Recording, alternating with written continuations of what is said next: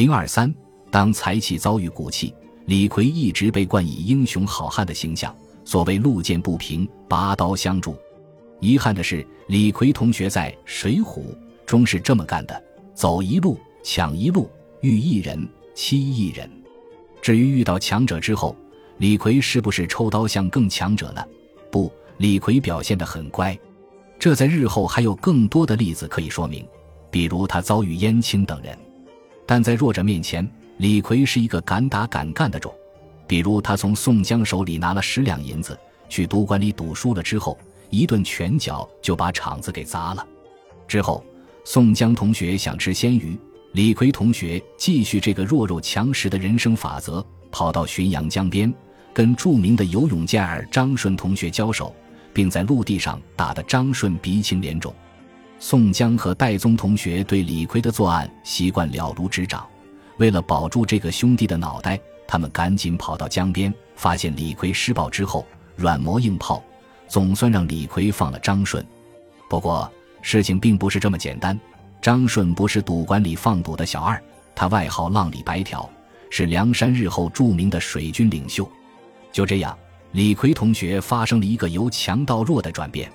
面对李逵在陆地上的拳脚，张顺并没有屈服，他依照避其锋锐、诱敌深入的战术。重新与李逵展开了一场没有正邪之分的斗争。张顺的第一招是激将法，意思是有本事你过来跟我到船上打。李逵立即洞穿了张顺的把戏，并以其人之道还治其人之身，于是大喊一声：“好汉便上岸来！”谁说李逵没有心眼？他也有，但必须用显微镜去看。不过上一次战斗的轻松胜利。可能让李逵同学有些得意忘形了，让他犯了机会主义的路线性错误，以为自己在船上也能打赢张顺。在张顺数次挑衅之后，李逵同学终于迈出了具有历史意义的一步——上船。有的人上船是为了打鱼，李逵同学不一样，他是为了打人。这种准确的目标定位果然为他迎来了血腥暴力的场面。我将到现场为大家进行一下李逵打人事件的报道。绿林集团讯，记者旁观者：浔阳江边发现了一白一黑两个人影，一会儿浮起来，一会儿沉下去。他们到底在干什么？公元某年某月某日某时某分，绿林集团资深人士李逵和张顺在一条小船上交手。在张顺的努力下，李逵同学先是以自由落体运动的方式进入江水深处。只见张顺提着李逵的双腿冒出头来，对岸边的群众说：“哈喽。”之后，李逵冒出来，翻着白眼的他已经沉默了。而后，李逵一会儿浮上来，一会儿沉下去。这场精彩的表演急坏了岸边的宋江。在了解到白影人和自己刚认识的兄弟张衡是义奶同胞之后，他采取了攀交情的方式，告诉张顺，他哥哥张衡是他宋江的朋友，从而及时阻止了白影人张顺整死黑李逵的恶毒想法。在群众的喝彩声中。当日下午两点五十分，宋江、戴宗和李逵一起与张顺握手言和，把酒言欢。张顺就是江边一霸，这个人不但专业技术突出，还有很强的组织管理能力。像李逵这样充满了暴力倾向的社会不良人士去向江边那些小贩要鱼的时候，他们并没有因为恐惧而顺从李逵的蛮横要求，相反，他们无一不考虑主人，也就是张顺的严明纪律。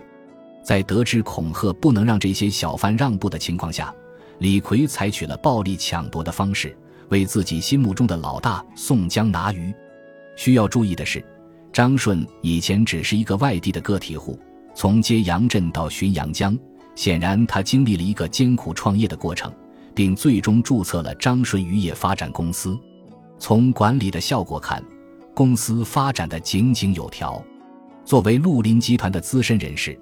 宋江对张顺的个人能力一目了然，像戴宗、李逵等人只能是日后宋江在梁山安插的心腹，而张顺却是一员不可多得的管理性人才。